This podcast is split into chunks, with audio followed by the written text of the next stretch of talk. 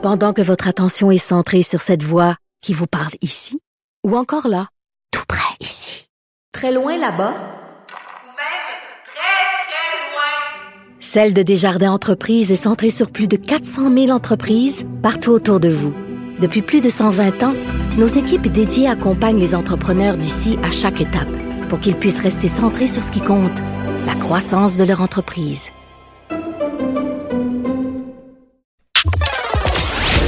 Buzz de Vincent Dessureau. Le buzz fait de, bonnes nouvelles quand même aujourd'hui, notamment, ben, je t'ai raconté l'autre jour comment je comprenais rien là-dedans, les imprimantes 3D. Oui. Euh, ça va pas mieux aujourd'hui, là. Non, mais, euh, mais écoute, peut-être qu'une imprimante 3D va te sauver la vie un jour. Ça fait quand même du bien aujourd'hui, une, une, nouvelle un peu plus, un peu plus joyeuse. Ça s'est fait en Israël. Hein? Ouais, l'université de, de Tel Aviv et ça reste à ça reste à confirmer par des scientifiques indépendants. C'est les scientifiques derrière ça qui ont dévoilé leur euh, leur, euh, leur prouesse euh, dans les dernières heures, celle de d'avoir créé un cœur en tissu humain. Imprimé 3D. Ce qui est génial là-dedans, c'est en fait, il faut dire que c'est un cœur de la grosseur d'à peu un cœur de lapin. Là. Alors, c'est un très petit cœur.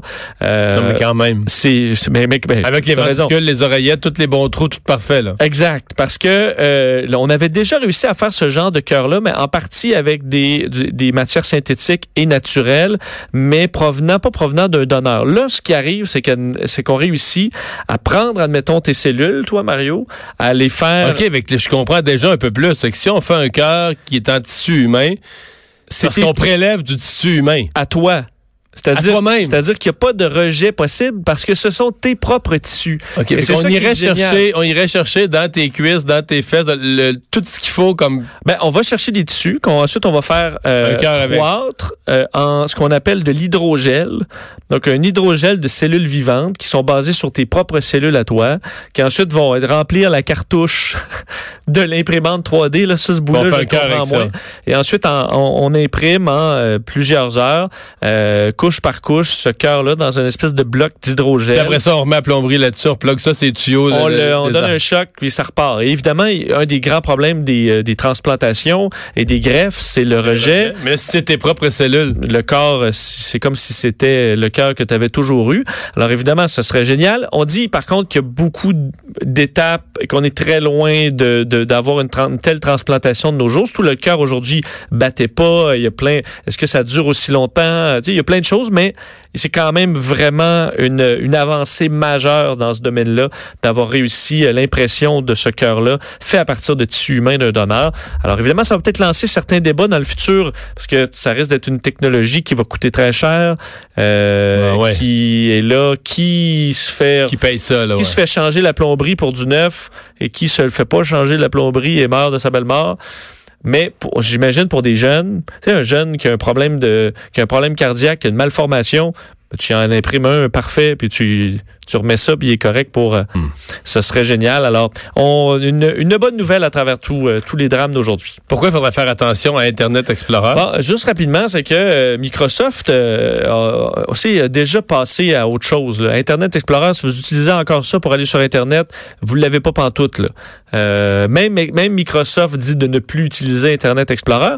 On est passé à Edge, entre autres, qui, qui n'a pas utilisé aussi. Là. Mais Internet Explorer, c'est vraiment, c'est même plus un dernier choix, c'est plus un choix Chrome ou euh, Firefox. C'est des, c'est les, les choix. Lequel qui était Edge, pas bon?